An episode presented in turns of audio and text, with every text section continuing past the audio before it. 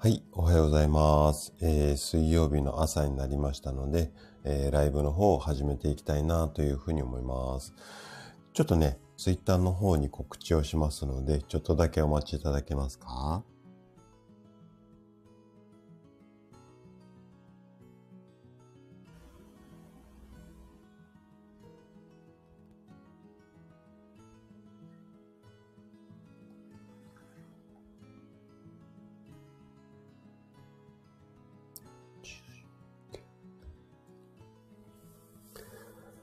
はい、すいません。お待たせしました。改めましておはようございます。高田です。えー、今週もよろしくお願いします。だいぶ寒くなりましたね。あのー、朝ね、だいたい私5時半ぐらいからね、カタカタカタカタ、朝活みたいな感じでね、いろいろ仕事やったり、スタイフ聞きながらね、やってるんですけれども、あ、シュウさんおはようございます。来てくださってありがとうございます。今始まったところです。でね、あのー、5時半ぐらいからカタカタやるとね、指先がね、やっぱ結構冷たいんですよね。まあ、そろそろこう手袋をして、カタカタやる季節かなっていう感じなんですけど、まあ、ついこの前までね、本当に暑い暑いって半袖だったのに、いやー、一気に寒くなりましたよね。でね、今日は、ちょっとね、風についてね、話をしていこうかなというふうに思います。で、今更風邪かよっていうことを思うかもしれないんですが、最近ね、こう、ご予約の患者さんが、お子さんが熱出ちゃったので、来週に予約変更します、させてくださいとか、こんなね、電話が結構多くて、だいぶね、風邪流行ってるみたいなんですね。なので、今日は、そもそも、なんで風邪ってひいちゃうの？っていうところと、あと、引いちゃった時は大体なんか風邪薬飲んでっていう形になると思うんですが、このあたりをもう少しね、丁寧にあのお話ししたいのと、あとはね、やっぱり風邪って防げる病気なんですよ。予防をしっかりしていれば、ほぼ90とか95%の確率で引かないようにはできると思います。と言いつつ、私はね、先日までちょっと鼻声で風邪ひいてたんですけれども、なので、まあどういった予防が、うん、できるのか。あとは、早く治すためにはどんなことしていけばいいのか。うん、このあたりをね、ちょっとあれこれとお話をしていきます。あ、師匠もおはようございます。来てくださってありがとうございます。今日のテーマはね、風邪です。うん、今流行りの、あの話題を持ってきました。はい。今日なんですけども、いつもね、だいたい1時間ぐらいで終わるようにということで、8時過ぎぐらいまでやっちゃうんですが、今日ね、ちょっとこの後いろいろと出かけなきゃいけなく、いけなかったりバタバタなので、まあ、8時ちょうどかちょっと前ぐらいには終わらさせてもらおうかなと思ってますので、まあ、ちょっと早めに巻きで、はい、行きたいなというふうに思います。で、今日最後のおまけコーナーは、またツボなんですけども、これね、風邪をね、治す。治すっていうか、風邪ひいちゃった時にここを押すと楽になりますよっていうツボもあるので、なので、えっと、ここをね、ちょっと最後のおまけコーナーに持ってきました。はい。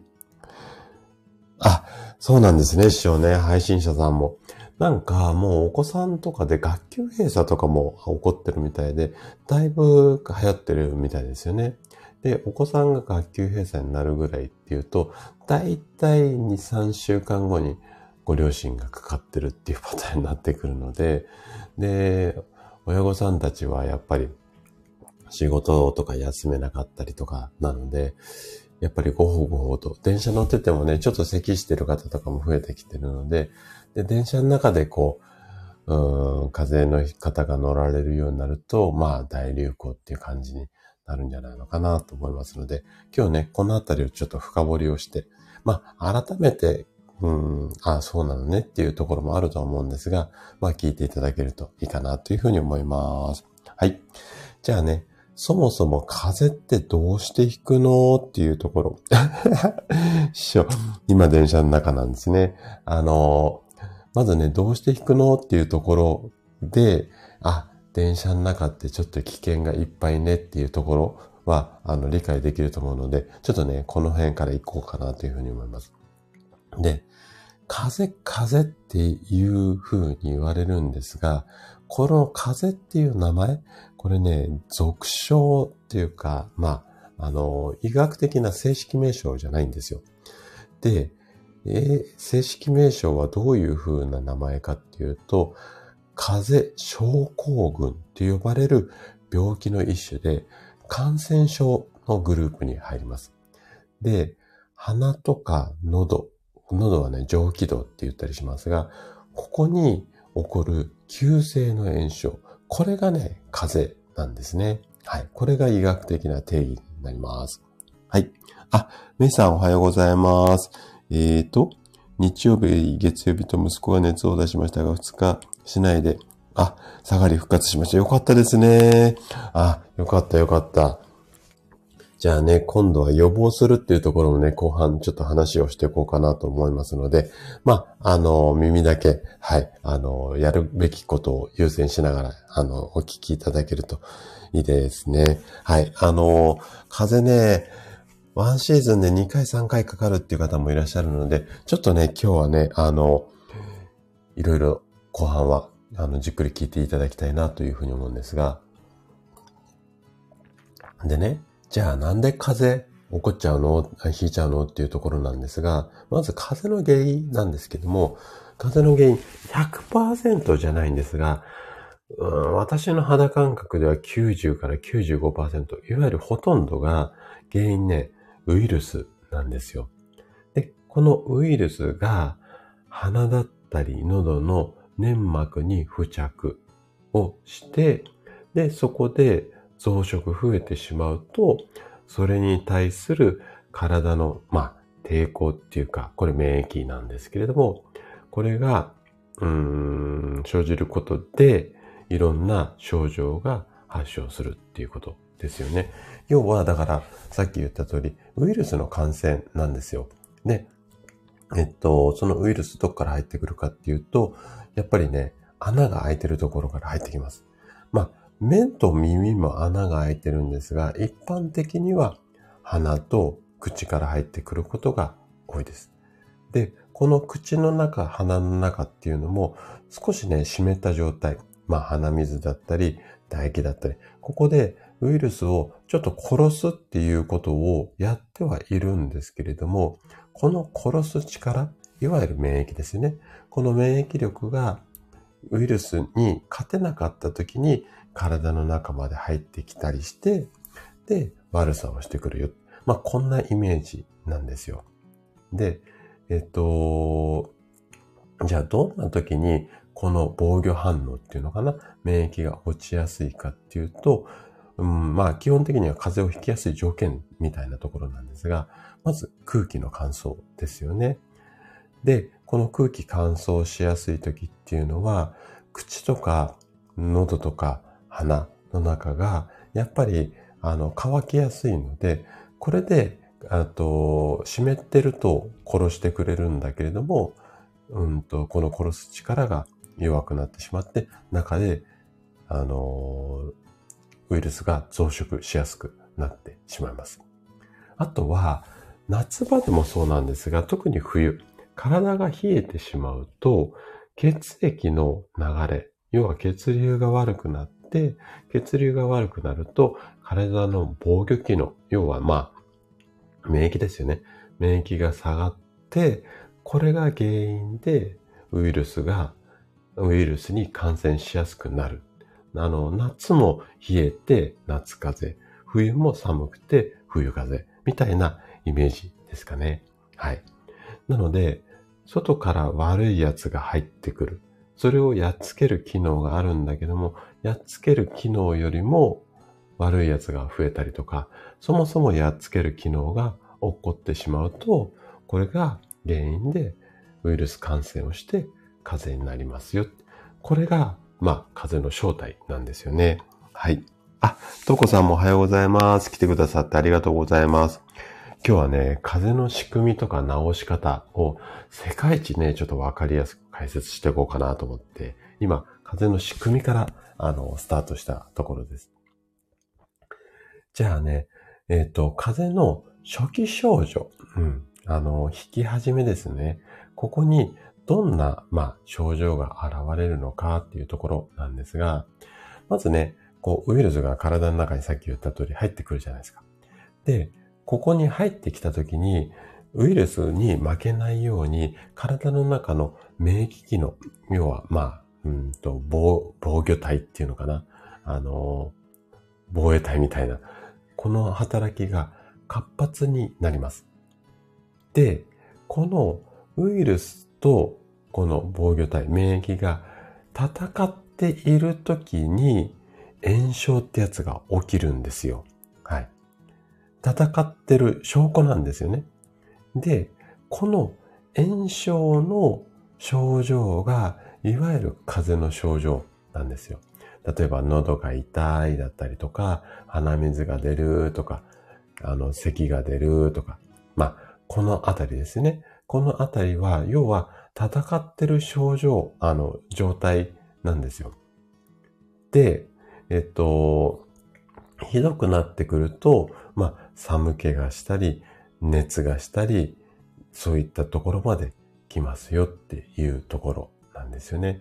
なので、熱出たりとか寒気したり、鼻水とか喉の痛みっていうのは、これは戦ってる証拠なんですよ。はい。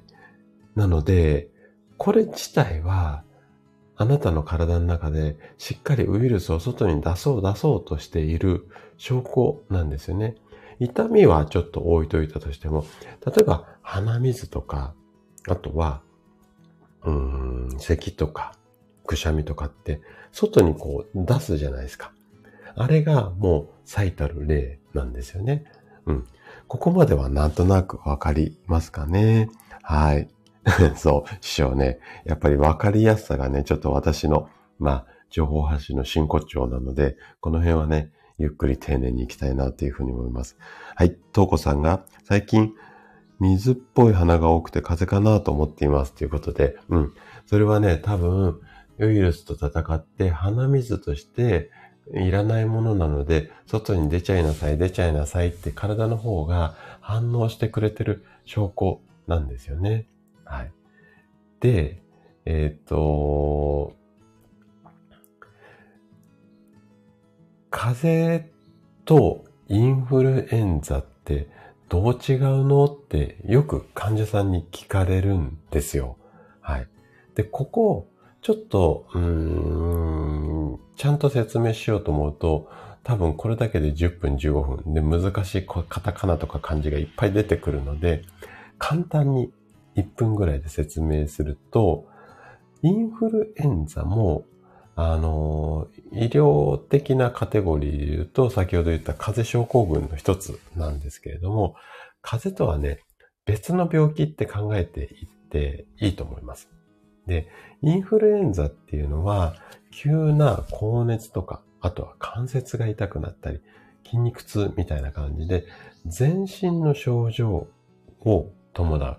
なので、喉だけ痛いとか、そういう感じじゃなくても、全身が痛くなっちゃう。あとは、重い病気を合併しやすいって、ここがね、ポイントなんですよね。うん。で、えっと、イメージとしては、えー、風邪はちょっと、なんていうのかな。うん、そんなに強くない、えっ、と、ウイルス。インフルエンザのウイルスはかなり強敵。なので、強敵を来ると、目いっぱいやっつけなきゃいけないので、で、戦いがすごく激しくなるんですよ。うん、なので、高熱が出たりするんですね。うんと、変な、変なっていうか、弱いウイルスだったら、そんなに、こう、兵隊とかもいっぱいいらないので、あんまり熱出なかったりとか、ちょっと咳出るぐらいとか鼻水ぐらいで終わるんだけども、インフルエンザは強敵なので、いっぱい体の防衛隊がバーってきて、戦いが激しくなるんですよ。なので、熱出たりとか。で、熱出て炎症が起きるので関節とかが痛くなったりとか筋肉痛が起こってくるよっていうところなんですよね。はい。なんとなくこれこでイメージ湧きましたかね。じゃあもし風邪をひいてしまったら、うん。で、えっ、ー、と、基本的にはもうお薬使っちゃっていいと個人的には思ってます。ただ、これは、なんていうのかな、忙しいので皆さん、やっぱり仕事とか家事休めないから、やっぱり症状を抑えたいなっていうところがかなり優先をすると思うので、なので、症状を抑えるために風邪薬っていうのを服用してあげるといいと思います。で、今度は、やっぱり、そのウイルスと、うんと、戦って体の免疫君たちが、やっつけてくれるんだけども、やっぱ戦うと免疫君たちも戦いに敗れて死んじゃう免疫君たちもいるんですよ。なので、この死んじゃったまま少ない、今までね、5000人いた免疫君が風邪と戦ったおかげで3000人とか2000人少なくなっちゃうんですね。そうすると、他の風邪以外のウイルスが入ってきた時に頑張れなくなっちゃうので、これ元の5000人に戻さなきゃいけないんですよ。で、戻す時に必要なことが、例えば体にいい食事をしたりだとか、あとはゆっくり寝ましょうとか、うん、要は体力を元に戻してあげるってことをしていく。これが大切になるんですよね。で、具体的には食事をしたりとか、こまめにお水を取ってあげたりとか、あとは部屋がね、乾燥していると、またカピカピになりやすいので、部屋をこう加湿をしてあげる。こんなことが必要になってきますかね。はい。なんとなくイメージ湧きますかね。で、じゃあ、風邪薬、何飲めばいいんですか？ここもね、結構聞かれます。で、すっごいいろんな種類あるじゃないですか。今ドラッグストア行くと入り口すぐにもう風コーナーが出来上がってるぐらい、すごく、あのー、なんていうのかな。いっぱい薬あって、どれ選べばいいのかわかんない。で、中にはね、患者さん多くが、やっぱり高いの選べば効きそうだから高いの先生飲んでますとかっていう人もいるんだけども、これは症状によって、えっ、ー、と、飲むお薬って結構変わってきます。なので、ちょっと難しいんだけれども、えっ、ー、と、ちょっとここね、深掘って解説したいなというふうに思います。で、薬のね、裏側をね、見てほしいんだけれども、これアーカイブを残すので、もしね、わからなければ、ちょっと聞きながらメモを取ってもらいたいんですが、症状に合わせて、こんな成分がある、こんなお薬を飲みましょうねっていうところを今からちょっと説明をしていきます。なので、えっと、ちょっとここは、まあ、メモしていただいてもいいかなっていう部分ではあるので、ゆっくりいきますね。まず症状としては、熱が出ちゃった、頭痛がした、あとは関節が痛い、筋肉が痛い、喉が痛い。こういった、いわゆる熱とか痛み系に関して言うと、えっ、ー、と、やっぱ熱冷ましなので、解熱剤とか解熱鎮痛剤っていうようなものを飲んでいかなきゃいけないんですよ。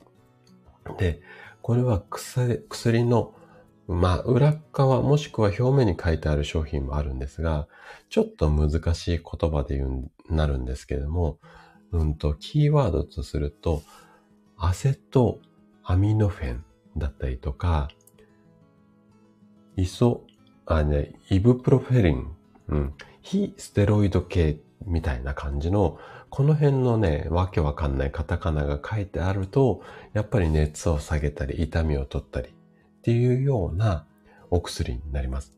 なので、最近はアゼトアミノフェンが多いかな。うん。なので、えっ、ー、と、症状この辺でお困りだったら、まずこのあたりのお薬を手に取ってあげるといいかなというふうに思います。で、この後、じゃあ、アセトアミノフェンも3種類ぐらいあるんだけど、どれがいいっていうのは、ここはね、ちょっともう飲んでみるしかないので、あなたに合う合わないがあるので、ここはね、もう値段とイメージとっていうところになると思うんですが、これ、熱があったり痛みがあるのに違う風邪薬を種類を選んでしまうと、ちょっと効かない可能性があるので、ここはまず一つ覚えておいてください。じゃあね、今度、鼻系です。鼻水、くしゃみ、鼻詰まり。このあたりに効くお薬っていうのが、抗ヒスタミン薬とか、抗コリン薬とか、交感神経刺激薬っていうような名前、名前っていうかカテゴリーのお薬になるんですよね。で、ちょっとね、難しい名前なので、カタカナでゆっくりいきますよ。まず、抗ヒスタミンっていうのは、裏側に見ると、クロルフェミラミンマイレン酸みたいなことが書いてあったりします。あとは、抗コリン薬だと、要素、イソプロパミドとか、あとは、交感神経刺激薬。あの、先週のね、ライブでもお話ししたんですが、鼻詰まりは、交感神経をね、ちょっと刺激をすると、すっきり、あの、通りやすくなったりするので、で、この交感神経刺激薬は、プソイドエフェドリンみたいなもうなんだよこいつらっていうような名前だと思うんですが、鼻水あたりだと、この辺をね、あの、選んであげるといいんじゃないのかなっていうふうに思います。じゃあ今度、咳。咳でちょっとつ、辛いよとか、あと痰が出ちゃってますよっていうところで言うと、えっ、ー、とね、まあ、基本的には気管を拡張する気管、気管支拡張剤とか、虚痰薬、まあ、痰を取るみたいな、そういうものをね、飲んでいただきたいんですが、またね、ちょっと変な名前なんですが、ジヒドロコデインリン酸みたいなのとか、メチルエフェドリン塩酸とか、あとはアンプロキソール塩酸。要はね、塩酸とかってついてると、石形に効くんだなぁなんていうふうに覚えていただいて、で、最後。熱出ちゃったよっていう場合は、意外とね、生薬が効く場合あります。要は漢方薬ですよね。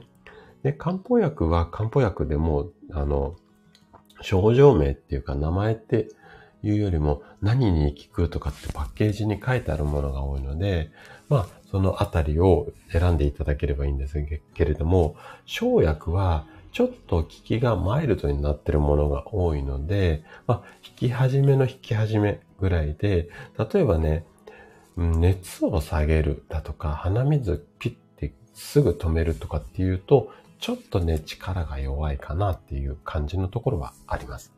なので、トコさんもね、鼻詰まりで言うと、先ほどお話しした鼻水とかね、お薬で少し症状を和らげてあげるなんていうのもいいかもしれません。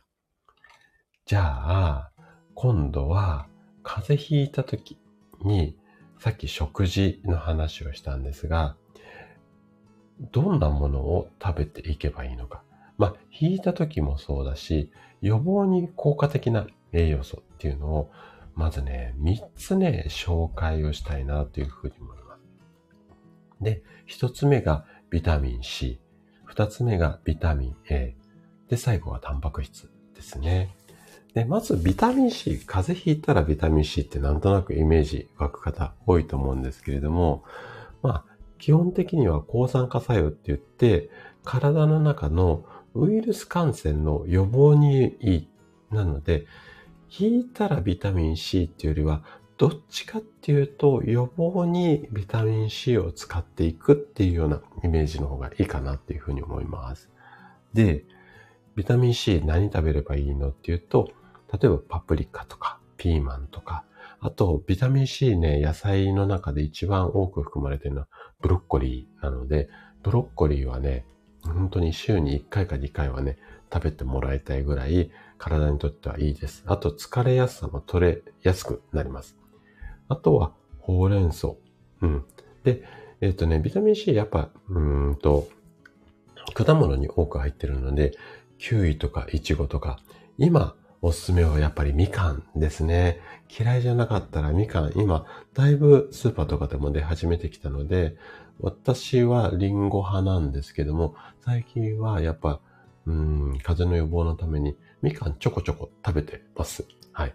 先週買ったみかんはね、すごく甘くて美味しかったね。愛媛のみかんだったんですけども、はい。うん。あのー、そうですね。はい、師匠そうですね。リンゴ、みかんあたりでもいいし、あとね、やっぱね、お野菜がいいので、ブロッコリーは基本的に週1、週2ぐらいは入れてもらいたいですかね。で、基本的に緑のお野菜の根っこの部分とかに多めに入っているので、まずビタミン C ですね。はい。で、次、ビタミン A なんですが、これは、うんとね、さっき口とか鼻の中の粘膜が防御に役立つよっていう話をしたんですが、このね、粘膜を作るのっていうのがビタミン A なんですよ。はい。じゃあビタミン A 何食べればいいのっていうと、まあちょっと嫌いな方が多いと思うんですが、レバー。あとは高めなんですけども、うなぎ。で、先ほども出てきたほうれん草。あと、ここがね、やっぱ個人的にはおすすめかなと思うのが、かぼちゃですね。今だいぶまたこれもお安いの出てきてるので、かぼちゃとか、あとは春菊とかですかね。春菊はなかなかね、しょっちゅうしょっちゅうっていうのはいかないと思うんですけども、かぼちゃなんかはね、あのー、本当に毎日もしくは一日おきでも、まあ嫌いじゃなければ食べやすいと思うので、ブロッコリー食べて、かぼちゃ食べて、食後にみかんとかリンゴあたりを行くといいんじゃないのかなっていうふうに思います。で、最後。最後は、そもそもやっぱり体力落ちてるので、体のね、栄養をしっかりつけていきたいんだけども、体の中で一番大切な栄養素っていうと、やっぱりタンパク質なんですよ。で、もう疲れた時もそうだし、体がこうやってね、弱ってる時なんかもやっぱりタンパク質入れるのが一番おすすめです。で、タンパク質って2種類あります。動物性のものと植物性のもの。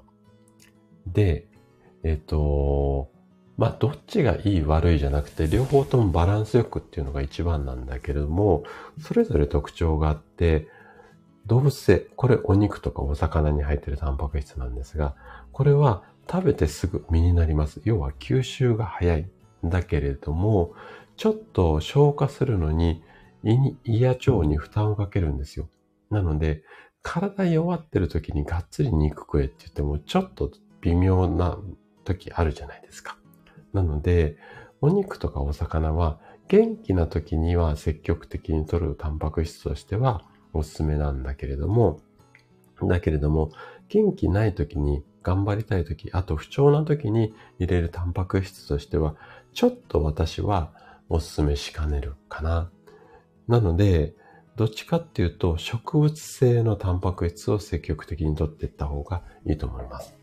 で、植物性のタンパク質っていうのは、さっきの動物性と違って、吸収は遅いんですよ。だから効きは弱いんだけれども、ただ、長持ちするんですよ。腹持ちするので、なので、こっちの方が消化吸収もスムーズにいくので、えっ、ー、と、おすすめかな。で、特に日本人っていうのは、昔からやっぱり野菜とか穀物を食べてきたので、植物性の方が体に合う方が多いです。はい。なので、基本的には大豆ですね。お豆。ここから取ってあげるのがおすすめかな。あとは、この中間ってわけではないんですけれども、卵ですね、卵。ここもね、あの、意外とおすすめなので、アレルギーとかなければ、うん、あのこの辺を取ってあげるといいんじゃないのかなっていうふうに思います。はい。あ、師匠、あの、いってらっしゃい。今日も頑張ってください。はい。このあたりが、えっと、おすすめなんですけれども、でね、もうちょっと細かく深掘っていきたいです。食事のところ。これ、今度は、風邪の引き始めにこれ食べましょう。症状が辛い時にこれ食べましょう。治りかけの時にこれ食べましょう。ちょっとね、三つに分けてお話をしていこうかなというふうに思うんですが、まずね、症状、あ、ごめんなさい。風邪の引き始め。引き始めにはどんなものを食べていけばいいのかっていうと、基本的な考え方としては、風邪の引き始めって消化機能、要は食べたものを噛み砕くっていうかね、ぐちゃぐちゃにするこの消化機能が低下しているので、消化できない、体にせっかくいいものを食べているのに消化できないことが多いんですよ。なので、えっと、消化にいいものを選ぶのがポイントなんですけれども、じゃあ具体的に何食べればいいのっていうと、野菜とか、タンパク質がたっぷりの味噌汁、あとは、ささみなどが入ったお粥とか、おうどんとかですね。なので、基本的にはね、具沢山の味噌汁がもうめちゃくちゃおすすめですね。あとは、お粥にしてあげて、この中に卵を入れてあげてとか、うどんの中にも卵を入れられるので、このあたりで消化がいいものを風邪の引き始めには食べるようにしてみてください。はい。あ、まるまるさんおはようございます。いいえ。あの、今日はね、ちょっと風邪について今ね、世界一わかりやすい授業をしてます。自分でそんな偉そうに世界一って言うなって感じだと思うんですが。で、風邪ってどうして起こっちゃうのっていうところと、あとね、お薬についてね、ちょっと難しい話をしたところで、で、今、風邪を食事で、まあ、治すっていうか予防するためには、ビタミン C とビタミン A とタンパク質が必要ですよっていう話をしたところです。で、今ね、ちょうど今度食事編の後半で、風邪の引き始めには消化がいいものを食べましょうねっていう話をちょうどしてたところです。はい。あ、あかりさんもおはようございます。来てくださってありがとうございます。はい。あ、豚汁さん、消、あ、豚汁さんじゃない。とうこさん、豚汁は消化にいいでしょうかっていうことなんですが、えっ、ー、とね、えっ、ー、と、消化という面で言うと、お肉がね、ちょっと癖者かなというふうに思います。なので、えっ、ー、と、お肉がちょっと少なめの具沢山の豚汁だと消化にいいと思います。ただ、お肉もビタミンが入っているので、ちょっと疲れを取るっていう傾向も、あの、なきにしもあらずなので、なので、えっと、まあまあ、悪くはないと思います。ただ、ちょっとこう、うん、なんだろうな。すごくお疲れが溜まっていて、で、風邪ひいちゃったって言った場合には、豚汁、うーん、豚肉ないと豚汁って言えるかどうかわかんないんだけれども、なんか、けんちん汁っていうのかな？なんかそういうような具沢山にしてあげて、お野菜多めだったら全然いいかなっていうふうに思います。はい。あ、えっ、ー、と、あかりさんはおはようご、言いましたっけ？言いましたよね。はい。あの、ぐっすり眠れたあかりさん。はい、おはようございます。今日は体楽なんじゃないですか？ぐっすり寝れたから。はい。で、今日はね、風についてね、ちょっと話をしていたところです。皆さんの泣き笑いはこれ何で泣き笑いなのかな？うーんと、私今なんか面白いこと言いましたかね？はい。じゃあね、引き始めはちょっと消化をポイントにしていただいて、今度はね、もう引いちゃって症状辛い時、辛い時、特に熱出ちゃった時とかっていうのは、もう中でウイルスと免疫君が戦って、すごく、まあ、エネルギーの消耗が激しいんですよ。防御体が少なくなっているので、なので、その時って脱水症状になりやすいことが多いんですよね。なので、もうここは栄養っていうよりもお水を取っていく。うん。で、何かこう体に固形物、固形物っていうのかな？硬いもの入れたかったら、ゼリーだとかヨーグルト。この辺がいいと思います。で、お水もいいんだけれども、まあ、スポーツドリンクはちょっとね、うんと、砂糖ドバドバなので、まあ、お茶とか、あと栄養ドリンク、あとは蛍光補水液っていうのがあるんですよ。冬よく出てくるんですが、あの辺がね、お水としてはいいんじゃないのかなっていうふうに思います。はい。えー、っと、あかりさんがよく眠れました。えー、っと、笑ったのは豚汁さんです。そっかそっか。俺、トコさんと豚汁が混ざっちゃって豚汁さんって言っちゃったからね。ごめんなさい、トコさん。はい、ごめんなさい。えっ、ー、と、なおちゃん先生、おはようございます。絶賛風邪です。ということで。なおちゃん先生さ、忙しいもんね。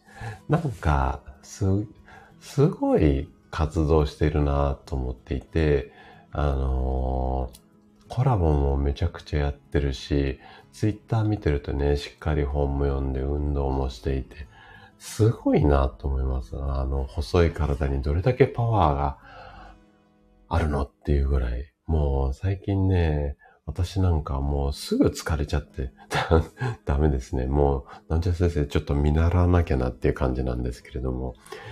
はい。ということでちょっと話戻しましょう。で、症状辛い時には、とにかく水分っていうことですね。じゃあ、無事治り始めてきました。ちょうどね、私も今この辺なんですが、風邪の治りかけ、何食べればいいのかっていうところなんですが、治りかけっていうのは、治ってきたってことは、ウイルスをやっつけて、えっ、と、体の方が勝ったっていうことですよね。ただ、勝っているんだけれども、やっぱり、勝ったは勝っただけども、戦い終わった後なので、やっぱりね、体力消耗していることが多いので、先ほど言った通り、まずは、タンパク質を入れてあげて、その後にビタミンとかミネラルを補給をしていく。で、ビタミンとかミネラルっていうのは歩酵素って言って、タンパク質とか、あの、油ですね。脂質とか炭水化物。この三大栄養素を補うのがビタミンとかミネラルなんですよ。なので、このタンパク質がしっかり取れてないと、ビタミンとかミネラル一生懸命取っても全然効かないんですよね。なので、まずタンパク質を入れてあげて、その後にビタミン、ミネラルを入れてあげる。じゃあ具体的にどんなものを食べればいいのかっていうと、まあ、あのー、消化がね、まだまだちょっとかなっていう時には、卵のお粥だったりとか、まあ、湯豆腐とかですよね。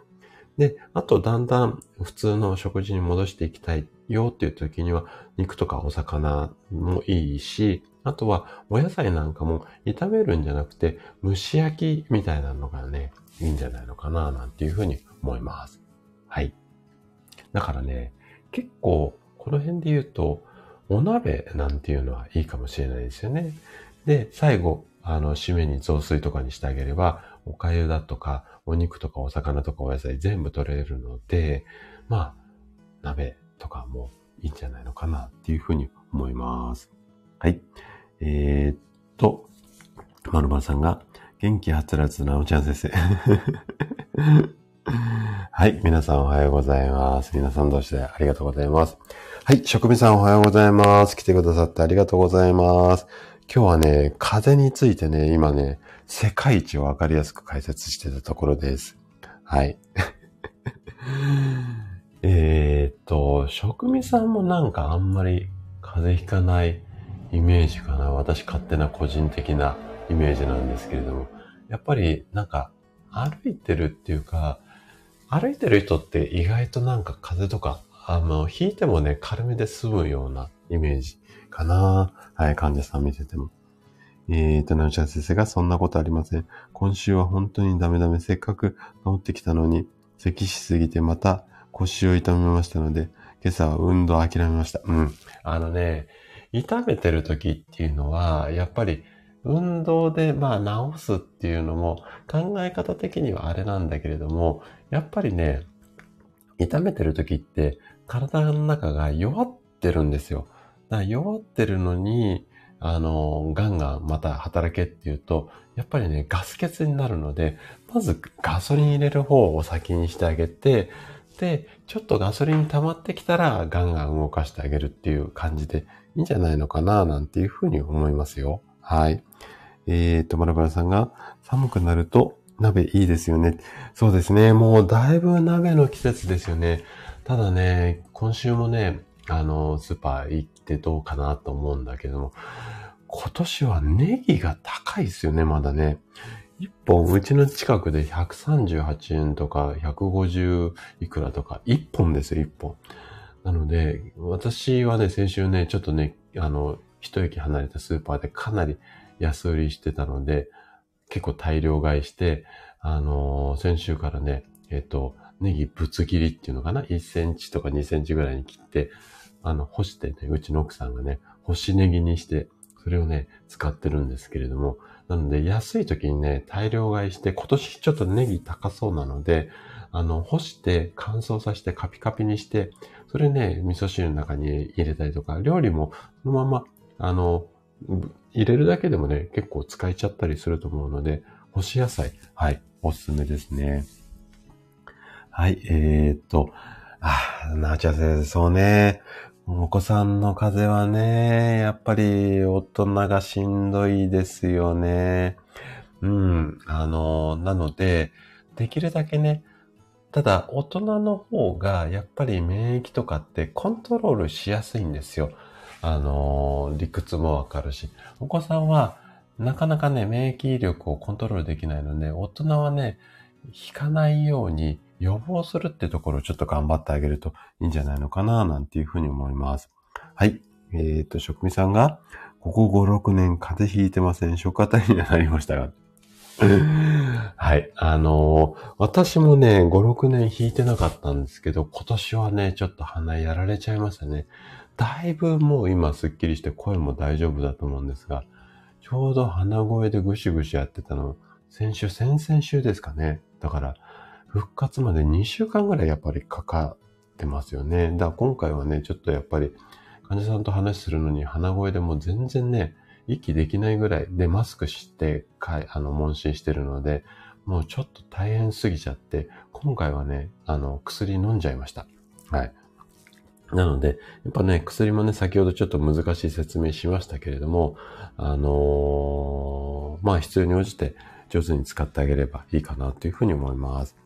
はい。えー、っと、あ、ゆきさんおはようございます。来てくださってありがとうございます。今日ね、風についてね、あれこれお話をしているところです。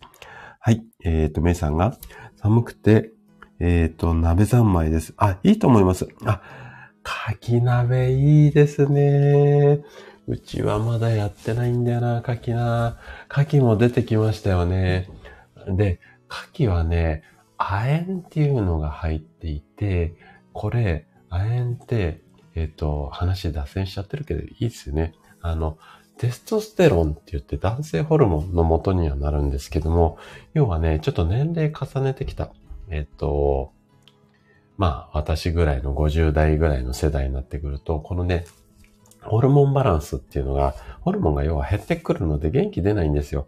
なので、で、女性の中にもね、あの、男性ホルモンっていうのがあるので、もし牡蠣嫌いじゃなかったら、この時期ね、積極的に食べてっていいと思います。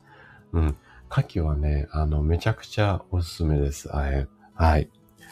えーと。なちゃ先生、そっちの牡蠣ね。はい。あの、そっちの牡蠣はね、えっと、うちの奥さんも大好きで、今ね、本当に牡蠣出てきてますよね。私はね、どっちかっていうと、リンゴとみかんの方が好きなので、うちはね、奥さんが牡蠣を食べて、私はリンゴかみかんっていうような感じのフルーツになっていますね。はい。あ、シロさんおはようございます。はい。あの、今日はね、風の仕組みについてね、おそらくね、多分、自画自賛なんですけど、世界一わかりやすく今説明をさせていただいてると思います。はい。えー、っと、じゃあ、ちょっと話戻しますね。じゃあ食べたいものはそこのあんだけれども、今度は風邪の時に、あ、風邪の時に取りたい食べ物は、食べたい食べ物ね。取りたい食べ物は今説明したんだけど、反対にね、避けたい食べ物っていうのもあります。これをね、ちょっと紹介したいと思います。で、まず一つ目が、やっぱりね、油とかね、要は揚げ物系。で、ここはやっぱ消化に時間がかかるんですよ。で、えっ、と、特に引き始め、先ほどお話した通り、消化力が低下をしているので、なので、脂っこいものは避けたいのと、あとはね、辛いものですね。ここも胃腸への刺激が、まあ、多いです。なので、辛いものと脂っこいものを避ける。で、これ意外って言われることが多いんですけれども、確かにね、先ほど紹介した通り、お野菜、お野菜も体にはいいし、ビタミンも取れるのでいいんだけども、野菜の中で、えっ、と、食物繊維が多いもの。あの、いわゆる根菜類とかですよね。ここ比較的あの食物繊維が多いので、ちょっとね、消化に時間かかるんですよ。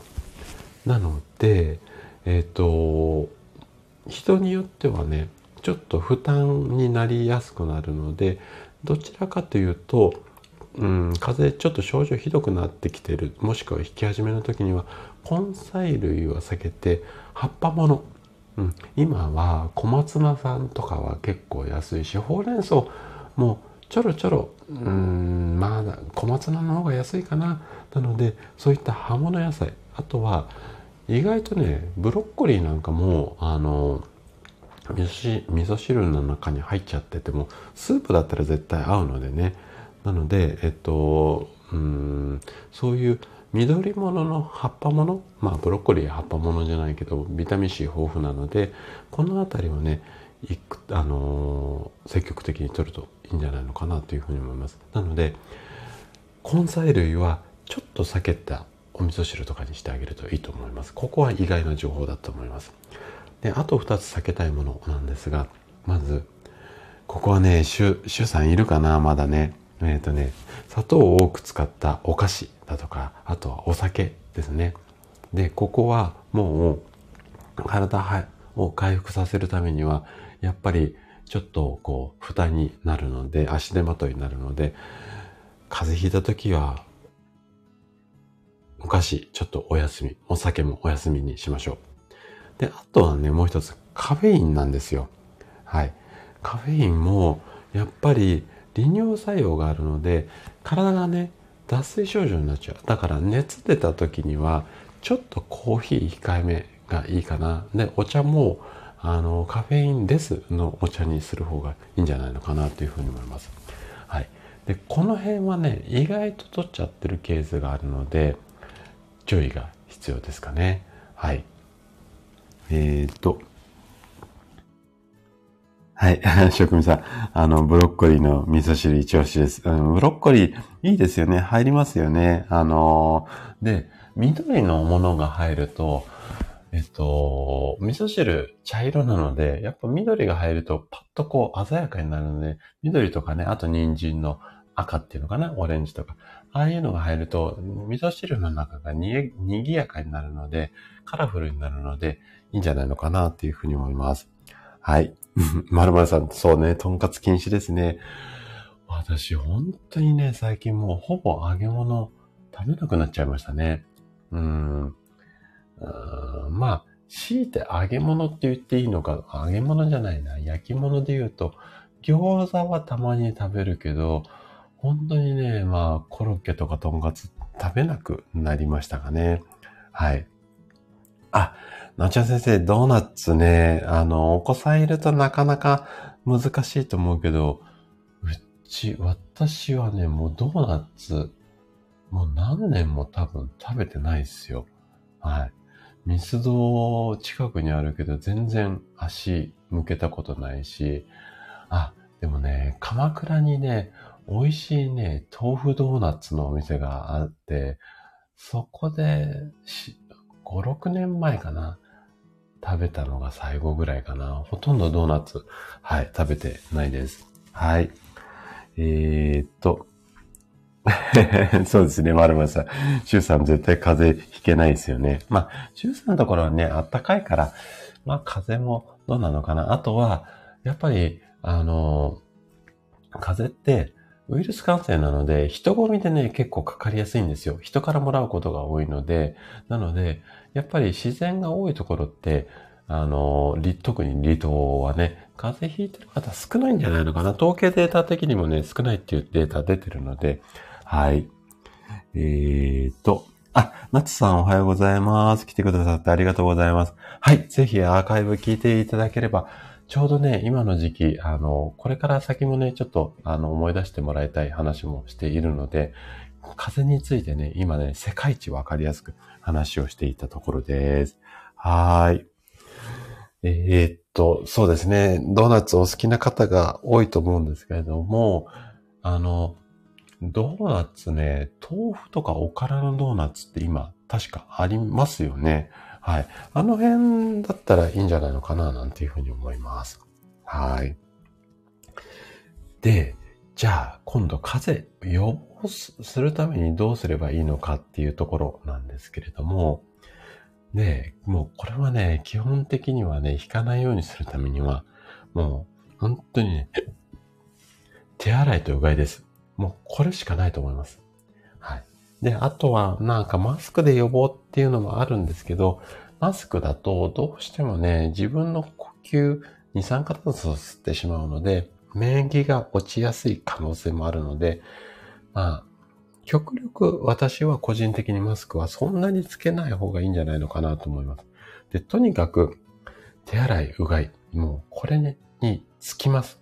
あとは、まあ部屋の中乾燥しないようにとかありますけれども、こまめにね、1日5回でも10回でも、あの、うがいをしていれば、だいぶね、乾燥しても喉の奥までカピカピにならないので、で、手についたね、ウイルス、結構体、あの、口の中とか、あと目とか鼻触るじゃないですか。で、これでね、あの、やられちゃう方非常に多いので、なので、もう手洗いうがいの徹底で、かなりね、防げると思います。あとはバランスいい食事とかで、かなり防げると思うので、おそらくね、この辺やっていけば予防はできるんじゃないのかなっていうふうに思います。あと、じゃあ最後ですね。で、最後は、引いちゃった時。もう、これはしょうがないですね。引いちゃったから。なので、引いちゃった時には、どうやって早く治すか。ここもね、結構患者さんに聞かれるので、この辺、もう本当にね、基本的なことしかないんですけれども、えっ、ー、と、コツをね、4つ紹介しようかなと思います。で、まず1つ目のコツは、もうとにかく寝ましょう。うん。で、やっぱり、あの、冒頭お話しした通り、あの、風邪って、えっ、ー、と、免疫力にかかってるんですよ。治るか治らないかっていうのは。で、ウイルスを排除、やっつけるために、まあ、戦って炎症が起きていますよね。で、こうやって炎症起こったりとか、それによって熱出たりすると、やっぱり体力消耗するので、とにかく寝る。もう寝るしかないです。で、熱出ちゃったり、咳とか鼻で辛い場合は、ここはもう、もう薬を使ってあげて、ちょっとそこの症状を抑えてあげて、とにかく寝て、免疫力を回復する。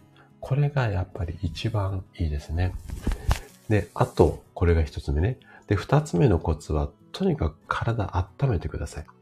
で、温めてあげると血の流れが良くなるっていうのと、あとはね、温めるとね、ウイルス、ばい菌、あの、煮沸消毒とかって言うじゃないですか。やっぱね、ウイルスは熱に弱いんですよ。なので、やっぱ温めて、えっと、こいつらを追い出してあげるっていうのが一番コツとしては。で、もう、とにかくね、1日ね、2回でも3回でもお風呂入ってもいいです。あとは、寝るときに湯たんぽを抱えてみたりとか、ね、あの、ちょっとね、おすすめしないのが、着るものとかは寝てる間に厚着をして寝ても、多分、あの、自分でね、あの、暑くなったらはだけると思うんですが、よくね、北海道でね、温める方います。ただ、北海道って5時間とか8時間とか持つ間っていうのはずーっと暑いじゃないですか。これだと、熱が上がりすぎちゃう場合、温めすぎちゃう場合があるので、北海道はね、ちょっとね、やめた方がいいと思います。で、おすすめなのは湯たんぽですね。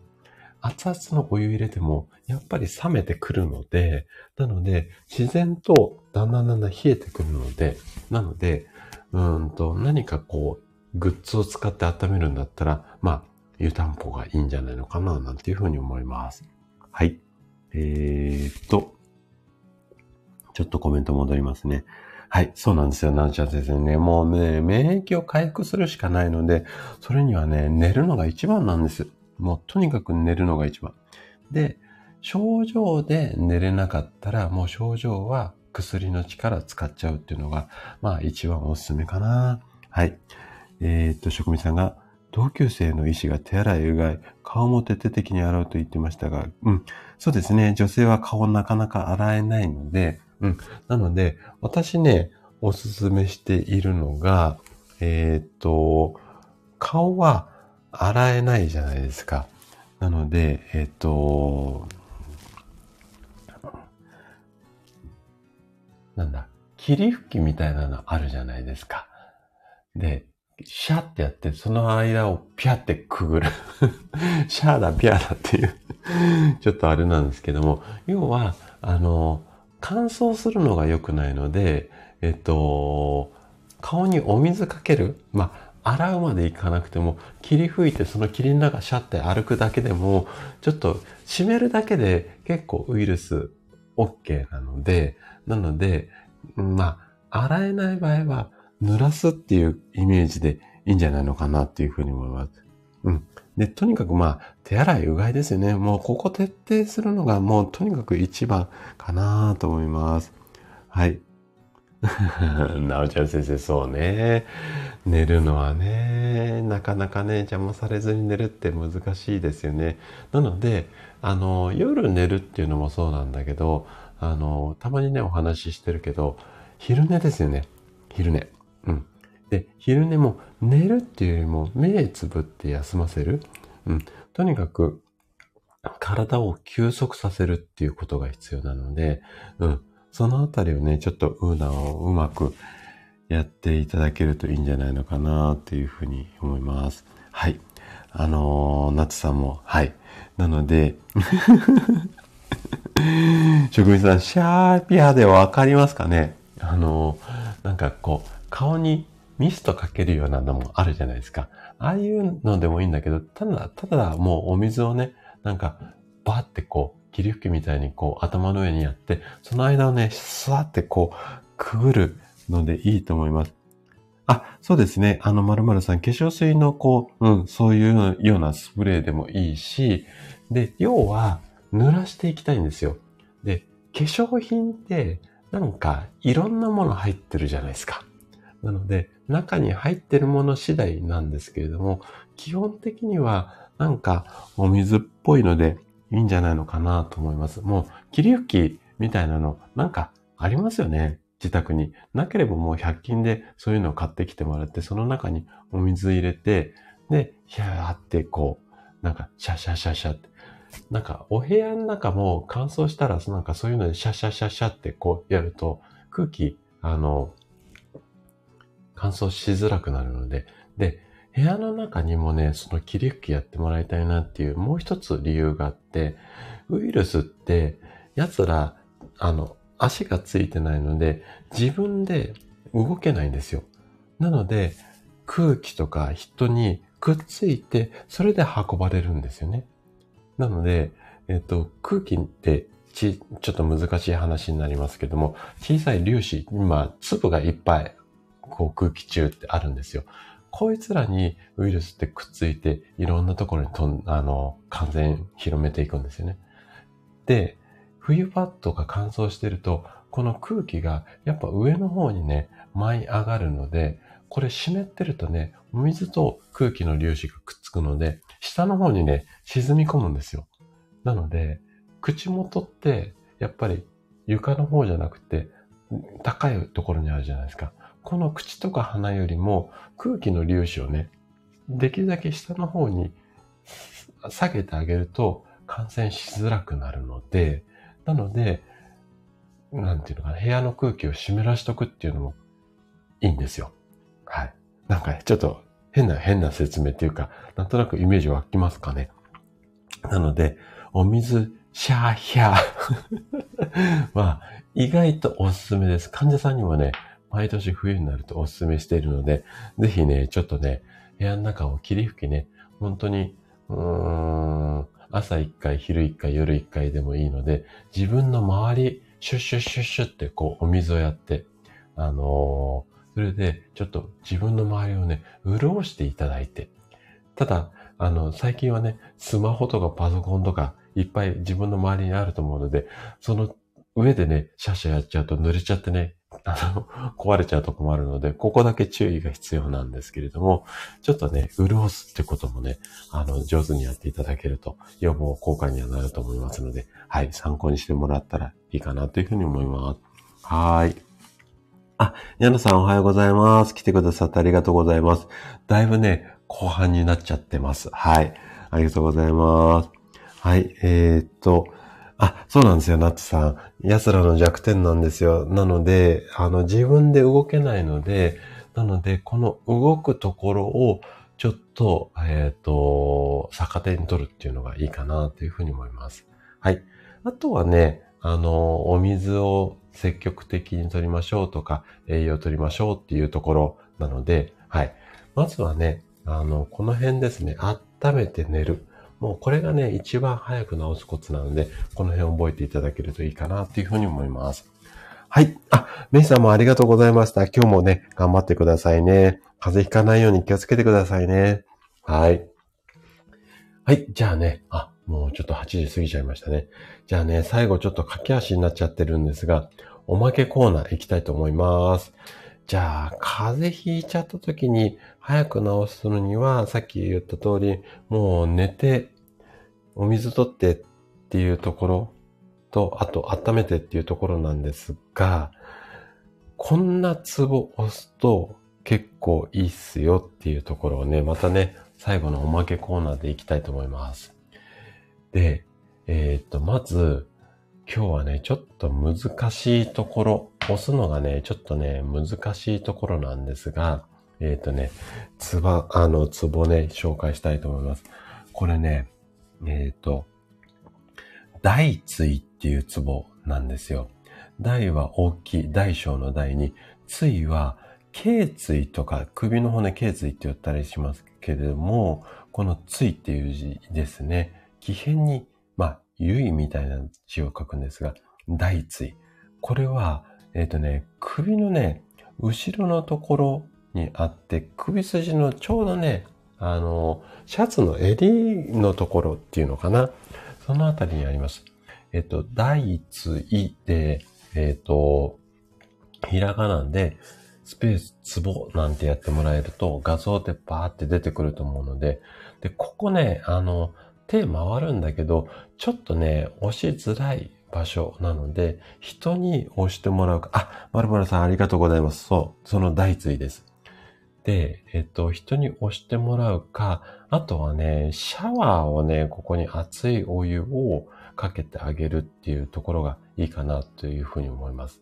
温めるですね。まあ、シャワーでもいいし、ここに何かこう、回路みたいなものを温めた、あの、当ててあげたりとか、あとは即席の回路としては、もうね、濡れタオルを電子レンジでチンすると、2、3分しか持たないんだけど、即席のタオルになるので、まあ、あったかいタオルをここに乗っけるとか、あと、電子レンジでね、チンする、なんか、小豆温めるような、なんか、ホット、あの、目、目にあったかいホットパックみたいなのあるじゃないですか。ああいうのを首筋のここに当ててあげるっていうのでもいいかもしれません。で、この大椎なんですけれども、体温めるのに最適なツボです。なので、もう、ここをあったかくして、あの、栄養あるもの食べて寝てあげる？もうこれね、多分ね、いいと思います。はい。なので、えっ、ー、と、この大椎はね、ぜひぜひちょっとね、覚えておいてもらいたいところですかね。はい。そう。あのなんちゃら先生ね、この首のね、後ろのところです。ちょうど襟ぐりのところなので、女性は結構最近だと何かしら電子レンジでチンして、こう、目に目温めるような、なんかこう、メグリズム的なもの持ってると思うんですよ。で、それ、温めたやつをその首の後ろのところにね、ポンって置いといて、ここ温めてあげてください。押すとね、疲れちゃうので、温めるのがいいと思います。で、おまけコーナーで紹介するツボ。まあ、ツボっていうとね、こう、ぐいぐい押すってイメージがあると思うんですが、えっ、ー、と、はい。あの、温めるだけでもね、あの、いいので、なので、えっ、と、温めるようにしてみてください。そうですね、ここはね、冷やさないようにしてください。体冷えちゃうのでね。はい。じゃあね、あの、大椎が一番、あの、おすすめなんですが、はい。あ、そうですね。夏さん、ここは美容室でも押しますし、私はもう施術で毎回、あの、大体押すところですね。皆さんの患者さんのところね。はい。あ、マルマさん、えっ、ー、と、首肩用ユタポンっていうのがあるんですね。はい。あの、いいと思います。で、これからの季節、女性なんかは、ストール、あの、使うことも多いと思うんですよ。まあ、膝掛けをされる方も多いんですが、首筋ね、温めてあげるのいいので、あの、首元を冷えないように、こう、肩から首にかけて、こう、ストールとか巻きながらね、家の中、家の中でもね、もし寒ければいてあげるのもいいんじゃないのかな、なんていうふうに思います。はい。あ、そうですね。温めると、そう、なおちゃん眠くなりますよね。で、これ眠くなるのはね、あの、人間の体で、首と、あの、名前がつくところ、まあ、首そのものもそうなんですが、手首とか足首とかもそうなんですけれども、このあたりっていうのは、大動脈って言って、太い血管が走って5つ、5つ、皮膚が薄いところなんですよ。なので、外から温めやすいし、ここを温めると、体の中を巡っている血液が温まりやすいので、そうすると全身が暖かくなって眠くなるんですね。で、大動脈が通っていて、皮膚が薄いので、あの、脈測るときって、大体首で測るじゃないですか。あの、首元もそうだし、手首もそうだし。それは、やっぱり太い血管が走っているからって、まあそんな理由なんですよね。はい。えー、っと、あ、夏さんは使ってて、職味さんが、あ、さすがですね。あ、あったか、あったか仲間みたいですかね。はい。えっ、と、なち先生、買おうかな、ゆたぽん。あ、あのー、ね、今、ちょうどお店にも並んでると思うので、ぜひぜひ見てみてください。はい。女性はね、特にこのあたりと、あとは、まあ、下っ腹ですね。下腹部のあたり、子宮だと膀胱が入ってますので、このあたりをもう温めると、本当にね、体は元気になってきますので、今日のね、えっ、ー、と、大椎は覚えていただいて、あとね、まあ、二つほどあるんですけれども、えっ、ー、とね、天突っていうツボと、あとは、芸香ってツボですね。芸香はね、先週もしかしたら言ってるはずかな。ちょっと記憶が定かじゃないんですけど、芸香は、くしゃみ、鼻水。で、天突は喉の痛みなんですけれども、基本的には温めてあげればこの二つも、あの、楽になりますので、もう風に関しては大椎一択かなと思いますので、ぜひね、この大椎はちょっと覚えて書いていただいて、で、皆さんおすすめのユタポンもね、しっかり使っていただけるといいんじゃないのかなというふうに思います。はい。ということでね、あのー、今日はちょっとね、ぼちぼち、えっ、ー、と、この後少し出かけなきゃいけないので、終了にしたいなというふうに思います。はい。今日は風についてあれこれお話をしたんですが、できるだけね、わかりやすくっていうか、だいぶわかりやすかったんじゃないのかなと思います。で、風邪っていうのは、本当にね、あの、基本的には引かないようにできるっていうか、予防できる、まあ、あの、数少ない病気ではありますので、ぜひぜひね、手洗い、うがい、ここだけは忘れずに、あとは、ピュー、ヒャーを あの、潤いを大切にしていただければ、今年の冬もね、まあ、ストレスが少なければ乗り越えられるかなと思いますので、ぜひ参考にしていただけたら嬉しいです。はい。ということでね、あの、今日はぼちぼち終了にしていきたいなというふうに思います。あの、これからね、まだまだ寒くなる季節なので、ぜひ皆さんもね、風邪気をつけて、あの、お過ごしください。はい。あ、やなさんもありがとうございます。なつさんもありがとうございます。職味さんに、まるまるさんに、なおちゃん先生もありがとうございます。はい。えー、っと、あと、もぐりんちょで聞いてくださった方もね、ありがとうございます。じゃあ今日もね、あ、ゆきさんも、はい。あ、まや太郎さん、ありがとうございます。はい。あの、皆さん風邪ひかないように元気でね、えっと、もうすぐ、あの、あともう1ヶ月半ぐらいでお正月なのでね、美味しいお正月、あ、美味しいじゃない、楽しいお正月、お酒たんまり飲めるように風邪予防して頑張っていきましょう。はい。それでは今日はね、この辺で失礼したいと思います。ありがとうございました。ではでは。はい。あ、ぼてちゃんもありがとうございます。ぜひね、アーカイブ聞いてください。ありがとうございます。失礼します。あ、マネトロさんありがとうございます。はい。